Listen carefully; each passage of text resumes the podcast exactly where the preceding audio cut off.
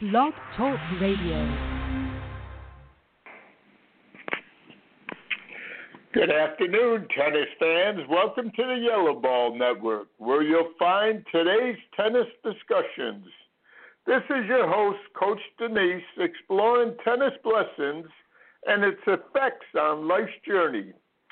Tennis is a wonderful sport which could be the vehicle that takes you through life's journey. And our mentors, well, they might provide that roadmap for your journey. For the last for over five plus years, I've been blessed to be talking with mentors who have paved the pathway for many tennis players and coaches. Who are these mentors you will hear on our Thursday's broadcast? Well, the Almighty willing, at least once a month, you will continue hearing either Dr. Allen Fox or Coach Chuck Kriese. Other mentors sharing their knowledge on Thursdays have been coaches like uh, world coach uh, Ashley Hobson, uh, Bobby Bayliss from Notre Dame, Coach Scott Enge, um, who actually uh, into the forward of the book we're going to be talking about today. He did the forward of, and you know how much I uh, appreciate all he's done for uh, high school and college tennis. Uh, Dr. Bryce Young, uh, Ed Krass, Johnny Angel, Nick Saviano, uh, Coach Scott Williams, Energy Coach Linda LeClaire, and others.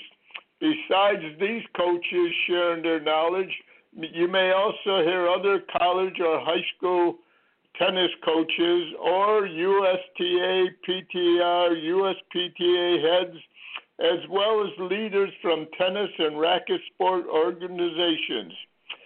Because I do believe Dr. King when he said, Our lives begin to end the day we become silent about things that matter. Each week you will hear my biased views on North American tennis and life. I would like to thank Yellow Ball CEO J.P. Weber for hosting the programming on our network. Of course, the nice thing about Blog Talk Radio is you can listen at any time you like to any of the programming on the Yellow Ball Network. Uh, last night I listened to uh, uh, yesterday's broadcast from uh, Coach uh, Chuck Kriese, an outstanding broadcast. I suggest you all listen uh, to it. Uh, but I didn't get around to it until late last night, and uh, I well, I never, I seldom listen to them live. But I don't miss any of the conversations. And besides our Thursday conversation, the Almighty willing, you will be able to continue reading my articles in Florida Tennis Magazine. And as I have previously stated, if you disagree or want to comment, please email me at Coach Danise, D A N I S E dot F H S T C A at ATT dot net. Who knows, you may read your views in Florida Tennis Magazine or hear them on a future broadcast of Coach Danise Exploring Tennis Lessons.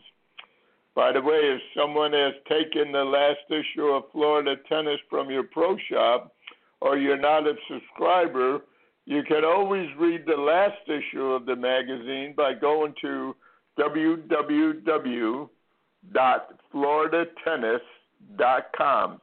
And of course, in between issues, you can read mine or Jim Marks or some of the others uh, writers uh, on Facebook. That's at capital F, capital L, tennis uh, on Facebook. We try to keep you abreast of what's going on um, with tennis. Uh, there's a lot of things that happen in between issues, and we do try to keep you informed.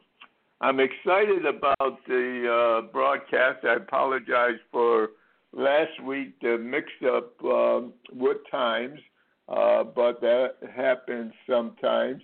I do see uh, our guest on now, and uh, I will uh, get him on. Coach, are you there?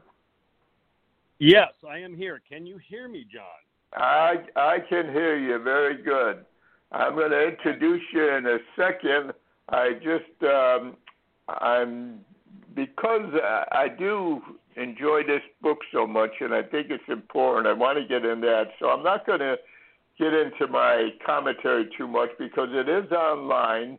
Uh, I'm not too old to uh, listen to suggestions and a couple of years ago, you asked me to uh, print them online. I guess you know my scratchy voice sometimes, but uh, I did put it on. My commentary today was supposed to be about finding the truth in the narrative of the individuals, organization, or groups present. And when asking my wife Bobby to review the thoughts, she informed me that I wrote about the dangers of having a fixed mindset a couple of years ago and going through the computer, I did find the article she was referring to.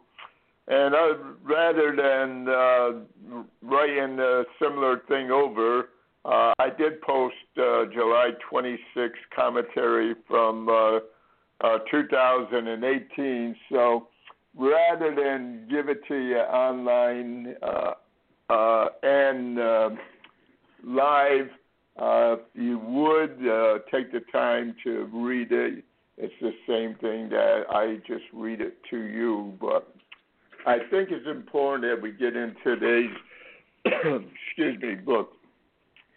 I, as you know, I love books, and I um, you know, often gave books out instead of uh, trophies uh, to when I was coaching high school uh, tennis.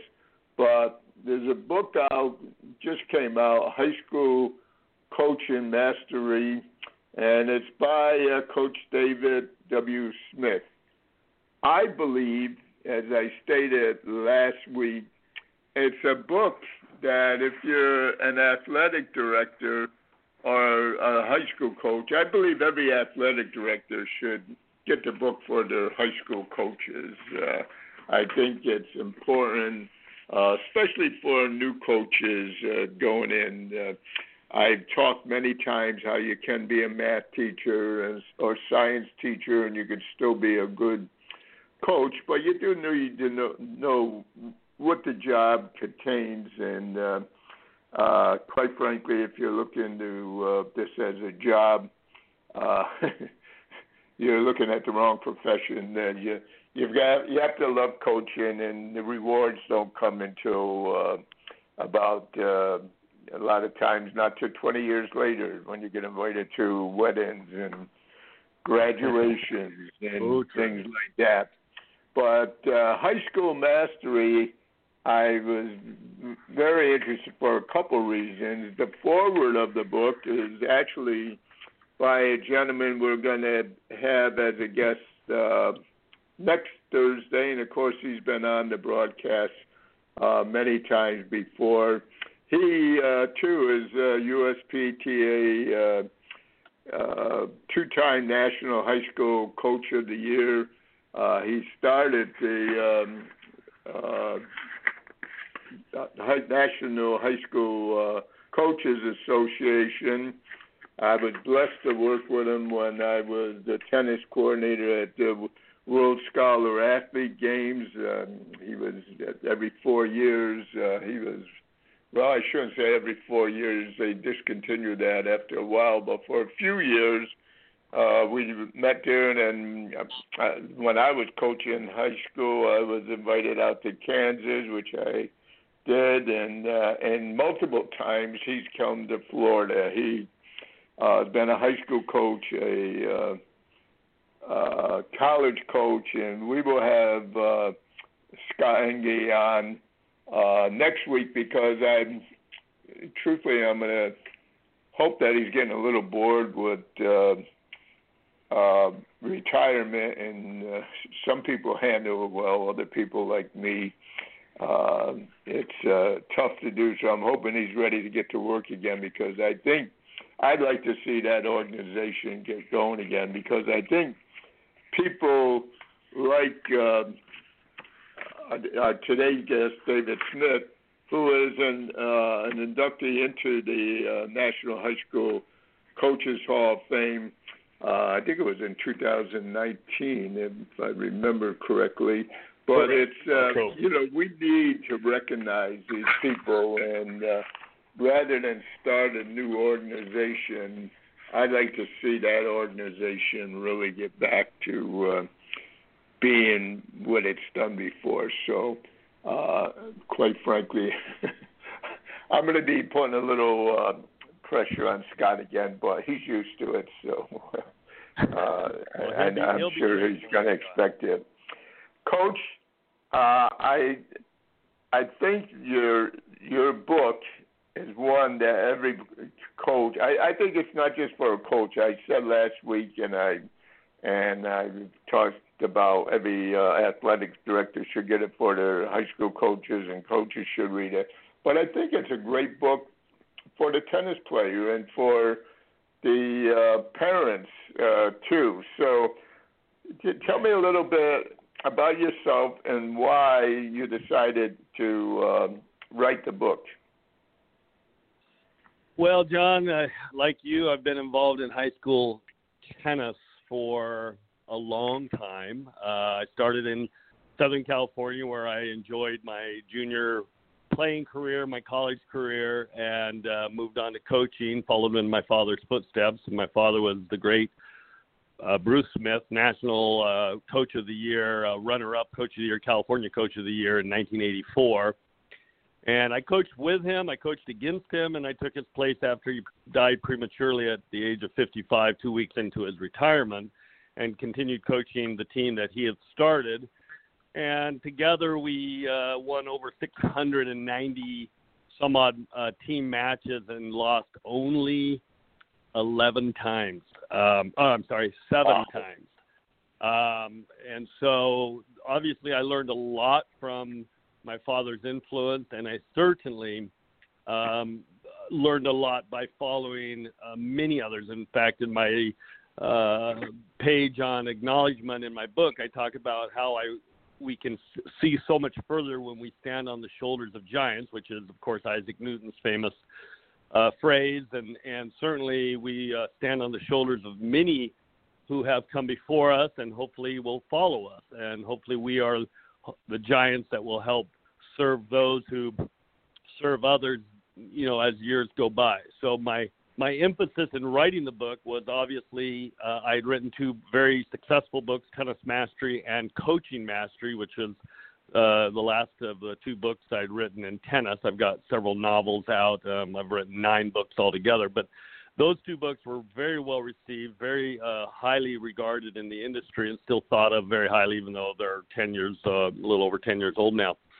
But high school coaching, I came back to high school coaching after working in the industry in virtually every capacity. I started as a, obviously a high school coach. I moved on to being an assistant pro, a head pro, a tennis director, a general manager of a large six, million dollar fitness and tennis club, and then uh, retired from that to work with my daughter, which many of you who probably follow me uh, know my daughter is a world ranked golfer and and she started as a very good tennis player but found a love of golf in the same way we encourage tennis and i encourage that. I, I coached golf in arizona as well. So i had no problem with my daughter following in in a golfing uh direction. But then i as i i was reinvited back four years ago to coach high school and took over a team that had won only one region title in six years. And um i really wanted to show what my coaching mastery book prior to this high school coaching mastery book was valid. And so everything I did uh, created a team that won 60 consecutive matches, won four consecutive region titles, was state runner up twice and state champion in the last year, and then I retired this year.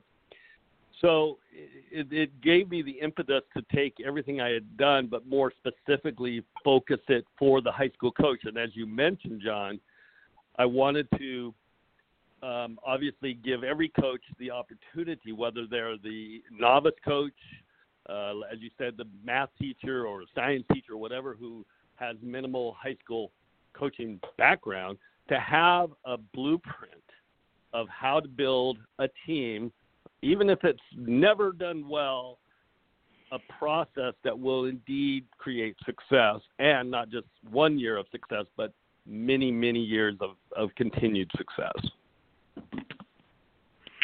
Well, I do think you've done it with the, that book. I, I I especially like the idea of when you said before about showing.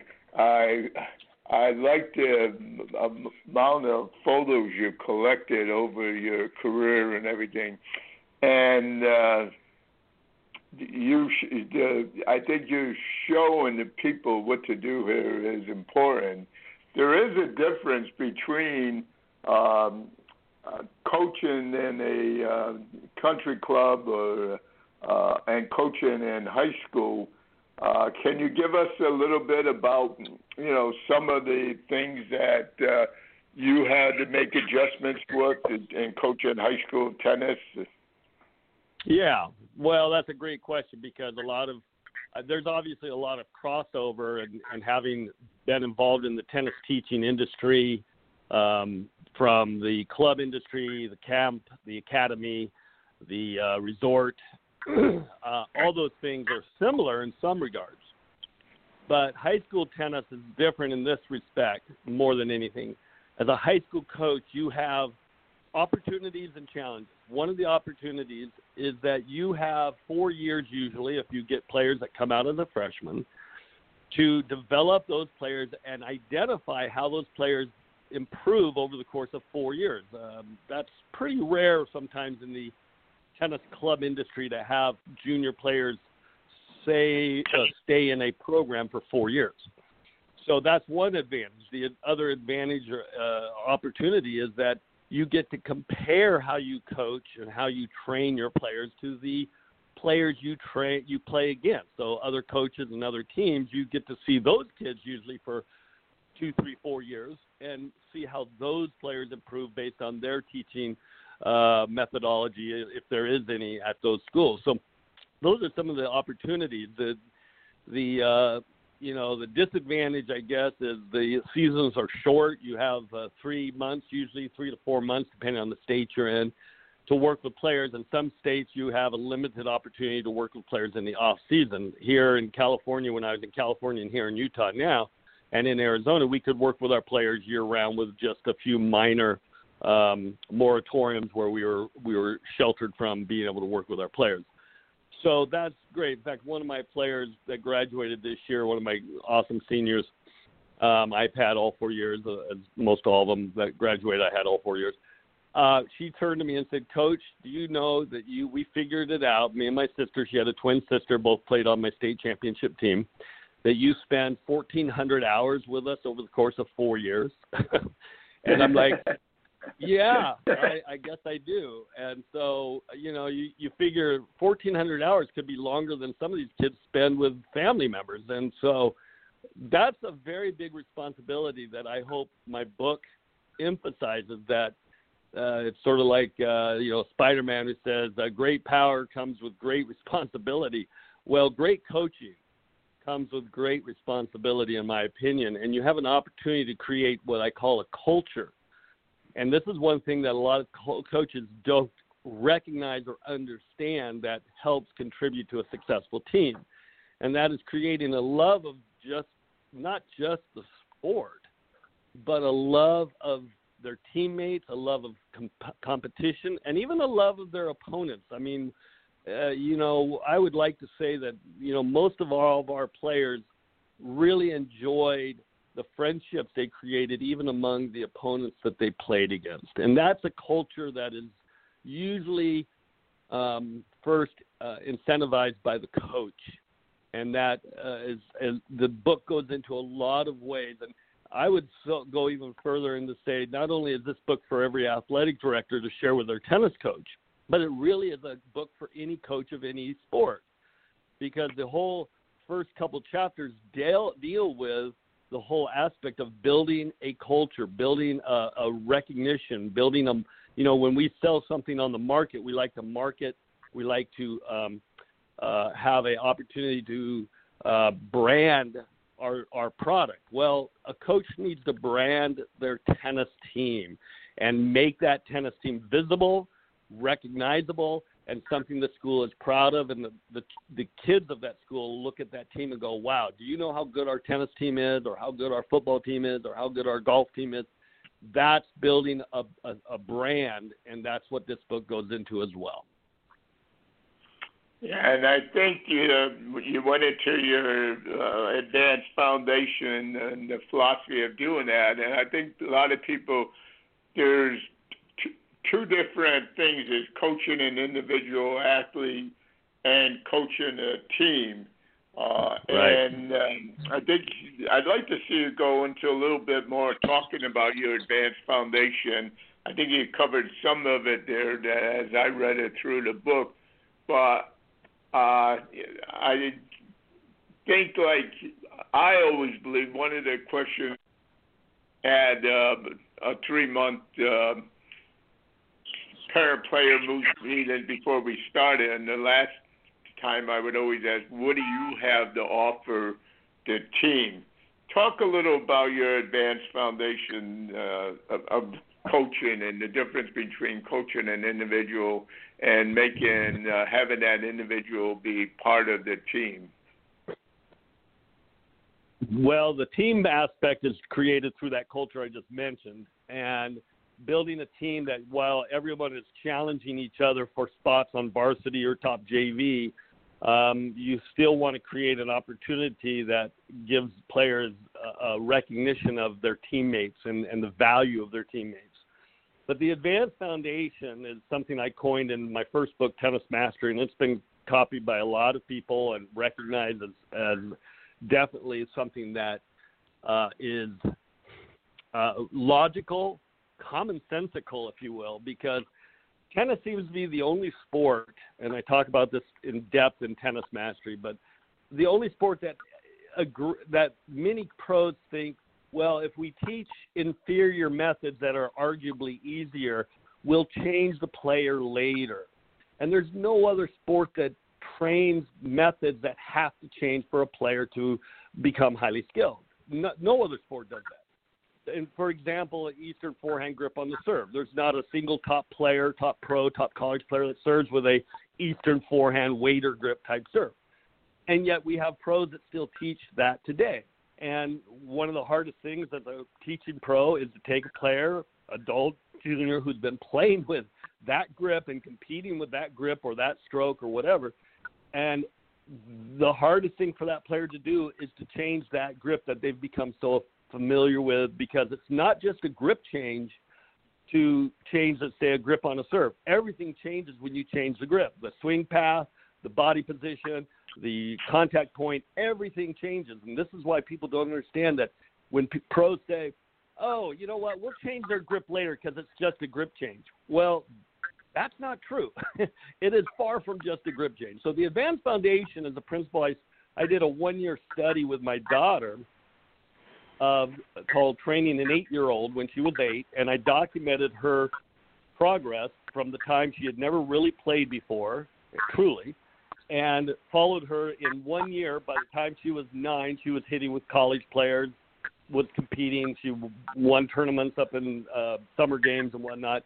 Um, and and I showed that the Advanced Foundation, even for an eight-year-old who had nominal athleticism. She was dedicated to the principles that I was teaching, and she's just one of hundreds, if not thousands, of players that have exceeded their perceived potential because you gave them the tools to not just play better, but love the sport. The analogy I use, John, is this.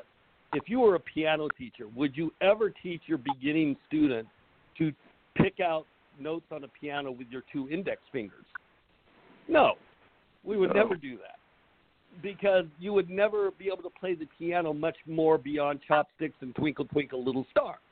Um, you you could play this a Steinway for 20 years with two index fingers and never be able to play much better than that. So we would never teach a beginning piano player to use two index fingers just so they could play a song.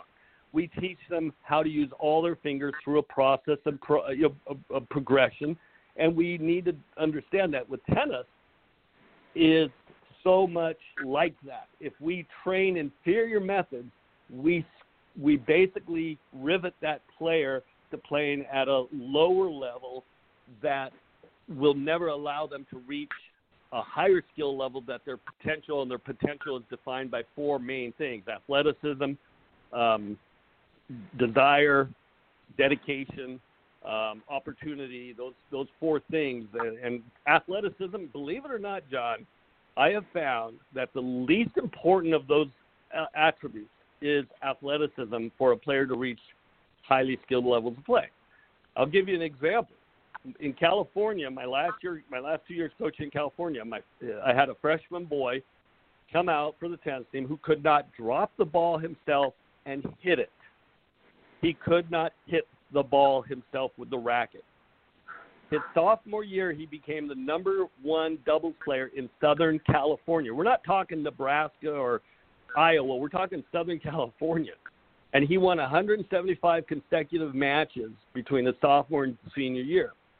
And that is an example of a kid who started off as the last kid on my ladder his freshman year, who showed no athleticism.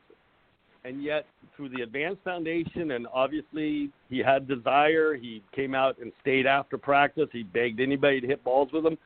That desire and discipline allowed him, along with the advanced foundation, to achieve well, he was he became one of our all-time finest players, and he was not a club taught. He never took lessons. He only learned through what we did in the high school setting. So that kind of gives you an idea of what the Advanced Foundation is, as well as what it can do. And I've had hundreds of players like that. That's probably just one of an extreme situation where a player achieved greatness. And boys mature later. Um, you know, a freshman boy may initially show absolutely minimal, you know, athleticism and potential, and yet by their sophomore year or even their junior year, they they mature physically, and you'd be amazed on how good some of these kids can become. And if you give them the right incentive and the enthusiasm, boy, they will achieve great things far more than they thought, and certainly probably more than even you thought. Excuse me. I believe I talk a lot about time, and uh, I've had some people say uh, they think they've learned that I must be old, and I object that. I'm saying uh, I'm older than most, but uh, I fight to be old. I'm trying to stay young, but time is the most precious commodity we have, I think, and we forget that it takes time to do something, and if you have the fundamentals right, uh, that's the important thing. Because even with athleticism, as you develop athleticism, the athleticism might deprive you of going to the next step, but until you have your basics, you're not getting to the next step if you're athletic or not. And if you don't love the sport you're in, uh, you're not going to become athletic enough to make the uh, next movement. I, I was right. at Inspiration Tennis Academy uh, uh, this past weekend, and I was actually between watching a tournament with outstanding players and watching their baseball program and uh, listening to the pitching coach tell them you're you have to do more stretching. You have to be more agile because the next movement we want from you, you're not agile enough to do that with. And this is a, a big athletic-looking person that's a serve that's uh, not serving but pitching at 95, 96 miles an hour, and you, you have to be good to get there or to get to that academy but to get to the next level, you know, that's when the athleticism, that's when the uh, agility, that's when being able yeah. to, the movement comes in there. And yeah. uh, if he didn't have that foundation, he would have never got to there. And fortunately, well, he's patient let me, let me, enough that he he's more concerned about getting better than having to play in that game that evening. So it's a good yeah, point. Let me address that. Let, that. let, me let let me jump on that because there this is a, a very important aspect of the advanced foundation. Skilled tennis is not based on strength. Um, my number one girl, uh, my number one and two girls probably combined did not weigh uh, 190 pounds. They were both in the weighed about 85 to 90 pounds. Um, they could hit as hard as any boy. Um, you know, maybe not on the serve as big because there's some upper body strength that's just different. Right. But um, my daughter is a great example of a, a girl that uh, literally had was is not what you would consider just a purebred athlete. But we trained her in golf the same and as well as in tennis, using the fundamentals of advanced foundation. Now, if you saw my daughter swing a golf club, uh, she drives the ball about 290 yards. She's about five foot four, five foot five, not a big girl, and yet drives the ball farther than the, some of the strongest men around. Now, good tennis is like that. I demonstrate in, in clinics all the time volleys, ground strokes, and serves where I use two fingers and volley hard shots and hit ground strokes and hit actually good kick serves and pretty hard serves without dropping my racket. Of course, it's hard. Sometimes I lose the racket, but the ball goes in. And mm-hmm. I show that when you learn good technique, strength is not the de- the demand. When you lose, when you learn with poor technique, strength is necessary because of the ineffectiveness of the stroke that right. uh, is associated with ineffective play. And so that is one of the big things that I think is a big wake up call is that my daughter, when she was eight years old, within three months of learning the game, was using a full size racket, could hit a hybrid and almost a kick serve. She got to the kick serve by the time she was nine. Um, could hit. She I taught her two-handed forehand, two-handed backhand, but she could hit with college players by the time she was nine years old. Now, again, tiny girl, not a lot of athleticism, but she could because she developed the strokes, the top spin associated, the footwork patterns, and the swing path to hit a ball that does not require a lot of strength. She used the power of the other person's ball to, to actually hit a lot of balls back, a little bit like Monica Seles, although of course Monica hit pretty hard, and that's how she is. So I mean that that I hope at least uh, uh, illuminates the idea that boy, if you feel like you have to have strength, if a player or your students feel like I don't have enough strength, you've got to look at the technique because the tech is wrong if they feel like they have to have strength. I mean, yeah, some things will require some basic fundamental. And in my book, I talk all about the progressions that develop, say, the continental grip, which is usually a foreign grip for players to volley with and serve with and hit overheads and hit a two-handed backhand with the dominant hand as the continental grip. Yeah, that's a, that you've got to train. You got to make the unfamiliar become familiar, and that's what the advanced foundation is. I am I I marvel at the number of coaches to this day who say, um, you know, let kids learn whatever feels comfortable. Well, if what feels comfortable is wrong, you are only going to have a player that gets good at being bad. And uh, you and and that's the truth. And I see parents who oh. toss balls to kids and they're just flailing away. They're not developing a stroke. Yeah, they'll figure out how to hit the ball soft enough to stay in the court and hard enough to clear the net but they're not going to develop the strokes that develop spin, angles, depth, control, and most importantly, a repeatable, reliable swing path. If you don't create a rep- repeatable, reliable swing path, you don't have, you will not be a tennis player that will progress. You will stagnate because now timing becomes ultra critical because you're not having a stroke that's the same every time. And that's one thing you'll notice even among six year olds who have been taught correctly, they have a stroke and we see videos all the time of six, seven, eight, nine year old, my daughter included, who hit the ball extraordinarily well. And that's because they developed the mechanics of an advanced foundation, a, a swing path that's maybe not as hard as a pro, but is certainly.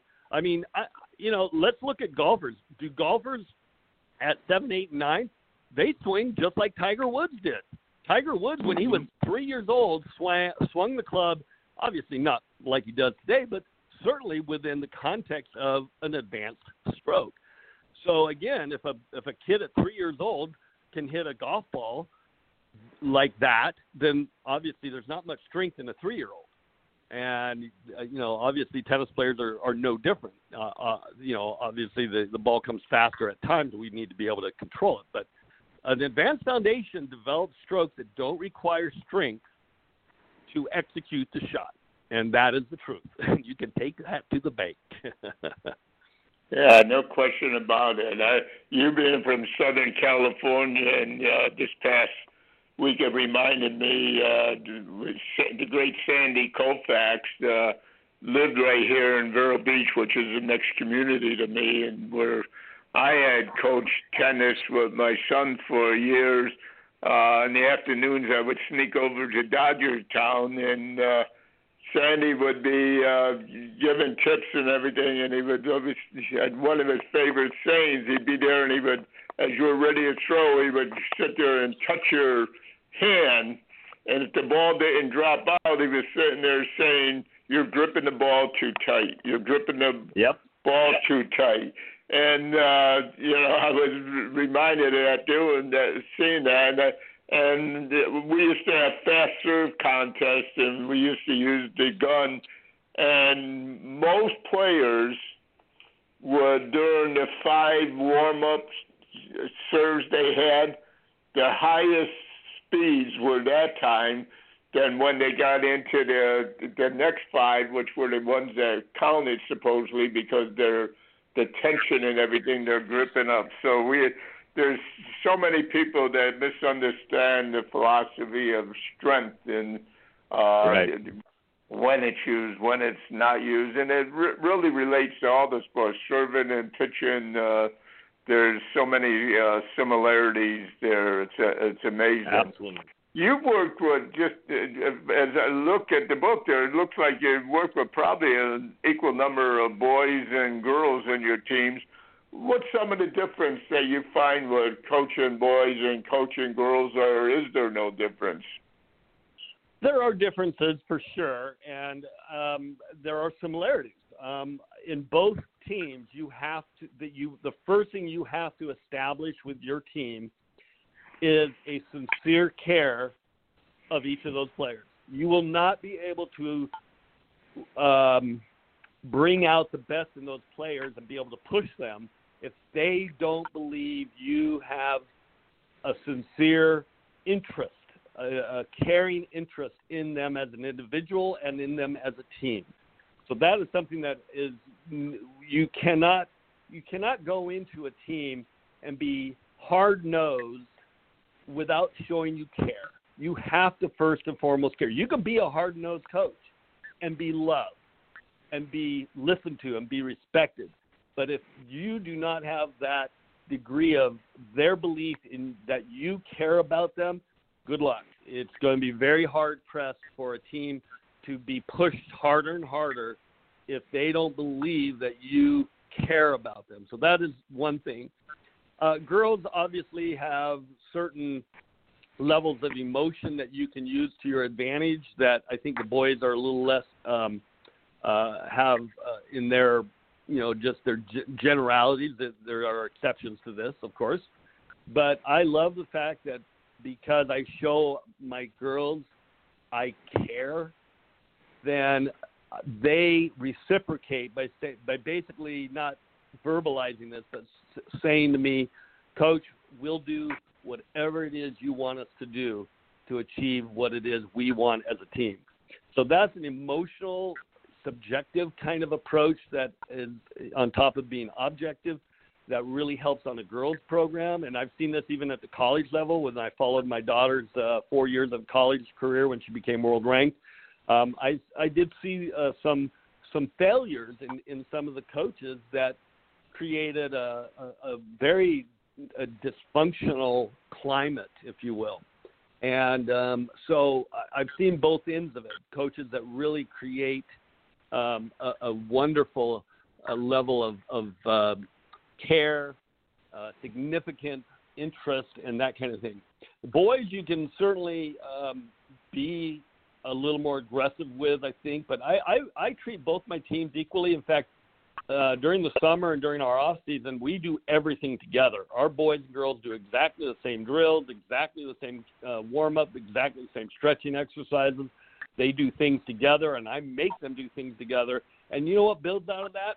They go to dances together. They go on dates together. They go on group dates together. They they're creating lifetime memories and a social growth that is so healthy, in my opinion, that is going to stay with them forever. So not only am I a tennis coach, but I feel that I create opportunities for boys and girls to grow as teenagers, obviously, and into young adults.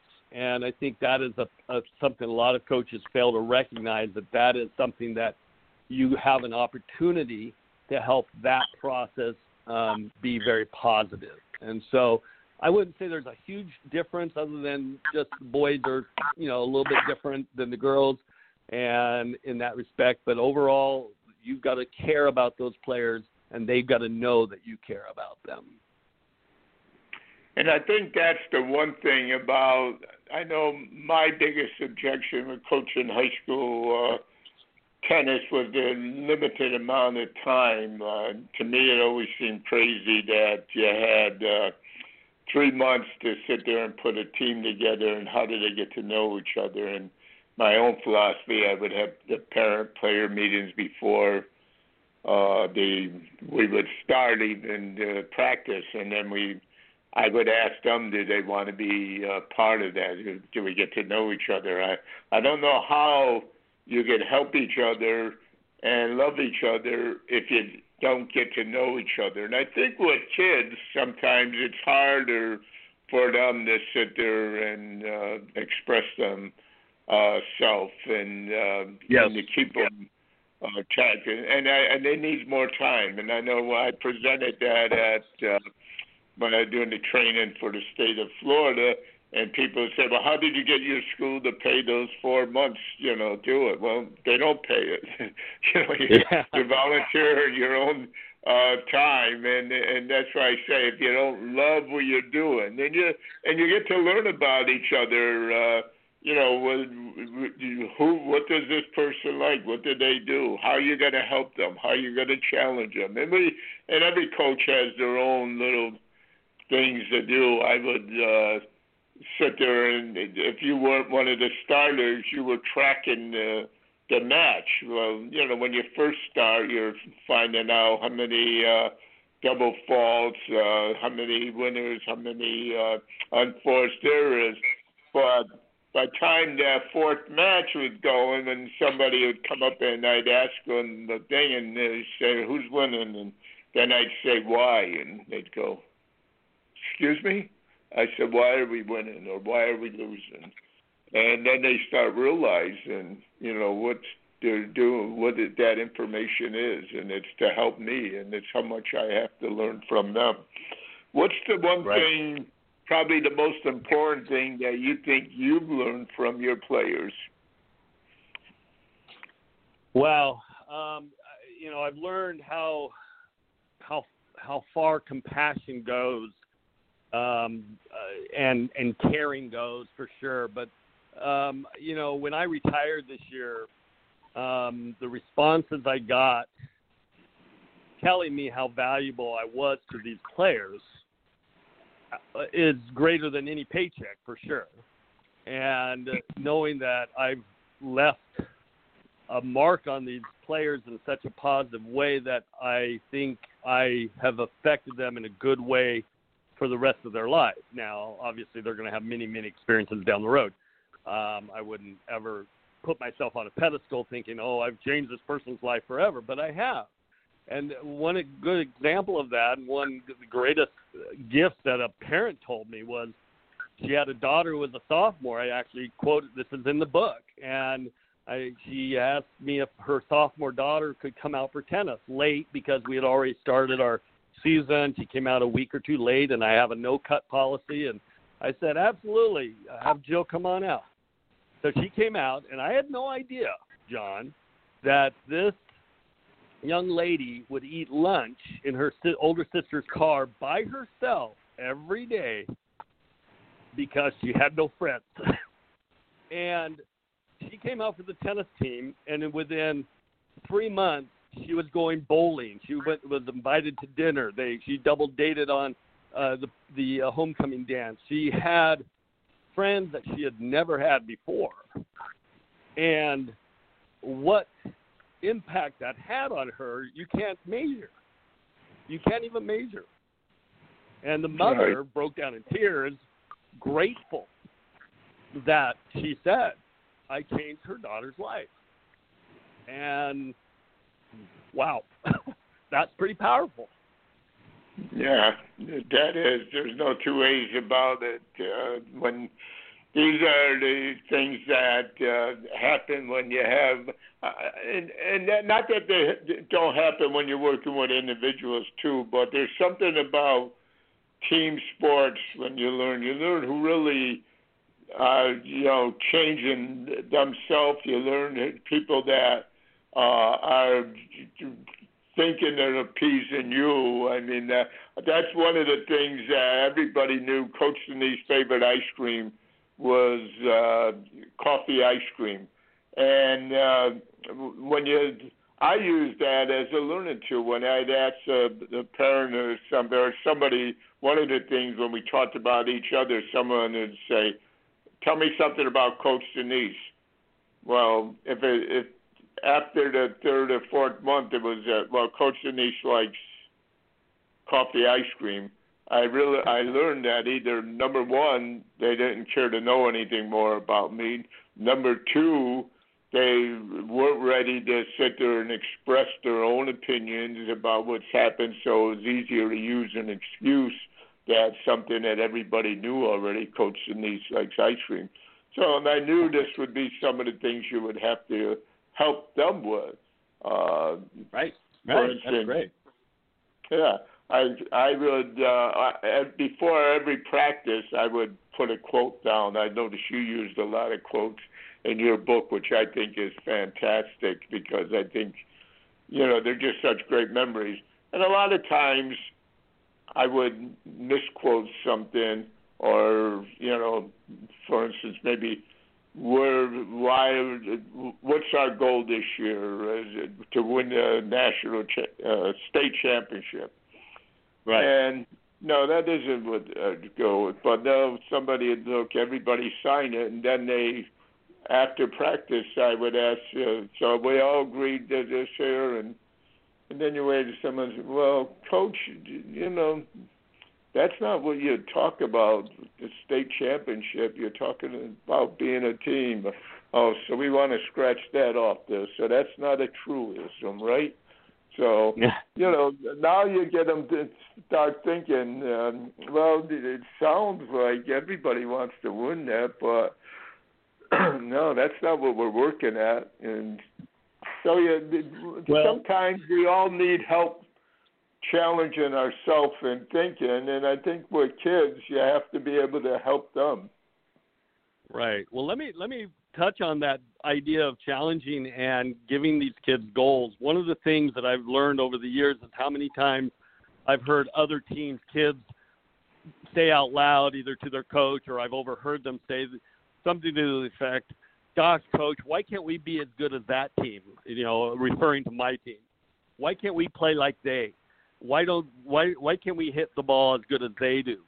And usually the coach says something very stupid and says, "Well, they're just really lucky. They get good players." And I'm going to say that's baloney. we train our players, and the first thing I told my players four years ago, I said, "Within four years, we will win a state championship. We will win the state title." And that's a pretty, pretty profound statement. You know, to say to a team oh. that had only won one region title, let alone a state title in six years. And so interestingly enough, my first year as the head coach, we were third place in state. The second year, we were second runner-up in state by and missed first place by two points. The third year at state, we were runner-up by one point. You talk about heartbreak. And last year, we set a record uh, with, with the greatest margin of Vic Heidel uh, in the last ten years. So, you know, again, I, I really felt we should have won state two years prior and certainly the year before. But you know, sometimes it doesn't work out that way. But the goal was four years, and we won it in the fourth year of my years coaching. And so my my emphasis here is that you tell your players you're capable. You're you will learn to play the game at such a level that all the other teams. I'll give you an example. We're in Utah. The most wealthiest school is Park City, up you know the ski town of Park City, Utah. They've they won the state title three years in a row. we come in there, and the first year they win it, we're third. The second year we were runner up to them.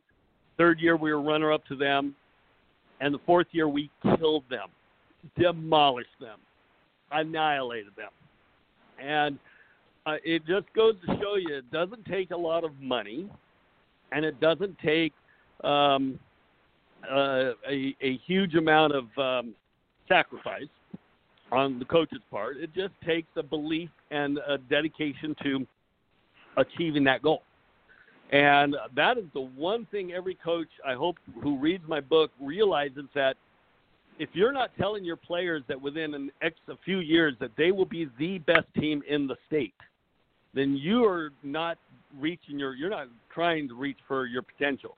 And if you believe your kids can't do that, they won't do that. Mm-hmm. Um, that is a true belief. If if you say, you know what, kids, we're we're we're just starting out. Let's just try to be third or fourth place in our region. Let's see if we can get to state. No, you tell those kids this year we're going to win state. We're going to we're going to go for the region title, and we're going to keep working towards that goal until we get it. And if you do that, your kids will respond they will believe in themselves because you believe in them. And that is one of the big differences between a, a successful coach year in and year out and a coach, uh, you know, uh, for example, there's a coach uh, who's been coaching for 10 years. And he always told his kids, well, let's just see if we can get a few games off Desert Hills. Let's just see if we can get a point, you know. Well, that's not much of a goal because, no. you know, no. that, that's, uh, that's not going to do it as far as getting those kids to believe they can be the best.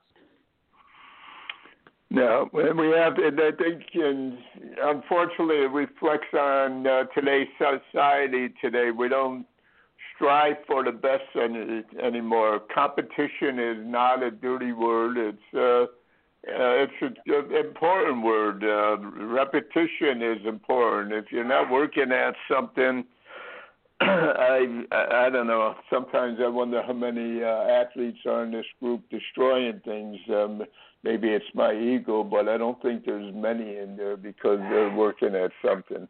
Listen, I don't know if right. you heard that, but we now have five minutes before we're off the air. So tell the oh. people how to get your book.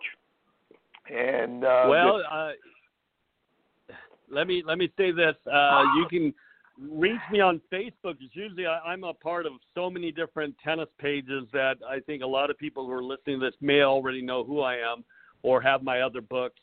Um, obviously, High School Coaching Mastery is my newest book, but all my books are at Barnes and Noble. They are at Amazon. Um, I know Tennis Mastery was the number two rated book for about five years on Tennis Warehouse. Um, and so you can get my books direct from me and save some money, and I'll autograph it or personalize it to a friend or a coach or a, a family member that you want to give it to. And I'll save you five bucks. Uh, norm, the book sells for 25 bucks plus shipping. Uh, I'll ship it to you for 25 bucks total.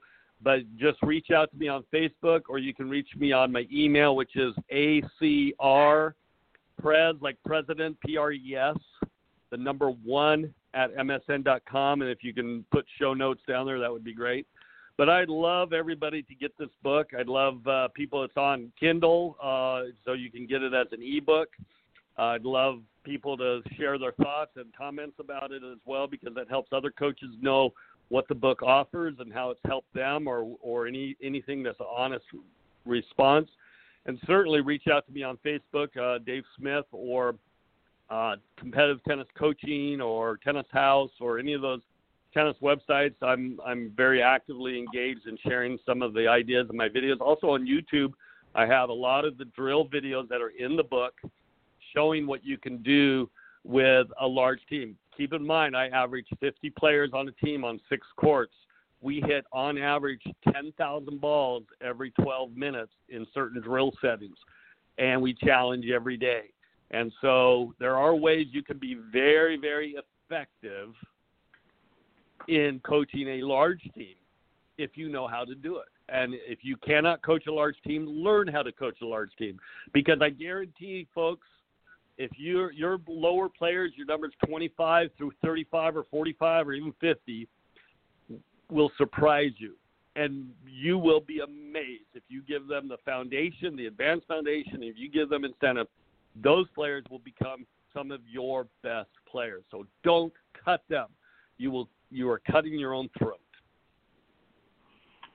Yeah, I think uh, a no cut policy is a good policy. I think what we get confused about it sometimes is some people look at no cut policy as a no work policy, uh, and I think that's why I always had the uh, player parent meetings before uh, to let people know this is what you should expect from me, this is what I expect from you if you feel that you can contribute to the team, you won't be cut because uh, you're not capable of playing.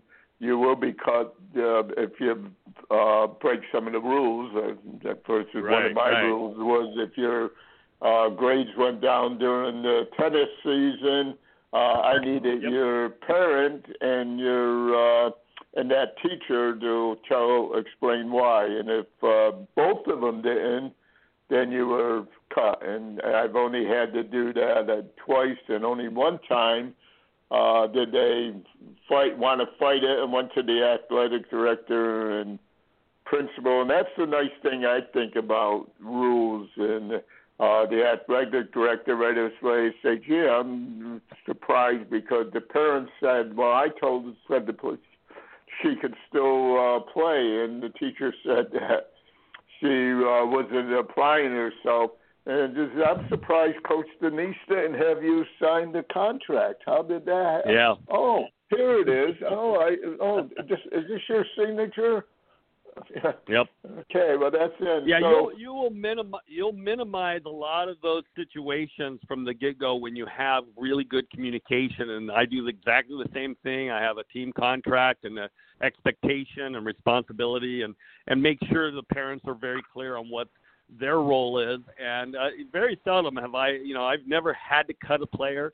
I've had a one player, I think, in the last four years who missed it because of grades. The school had, you know, you had to cut them because of they didn't cut it because of grades. right. But really, the the big thing is I hear from coaches all the time.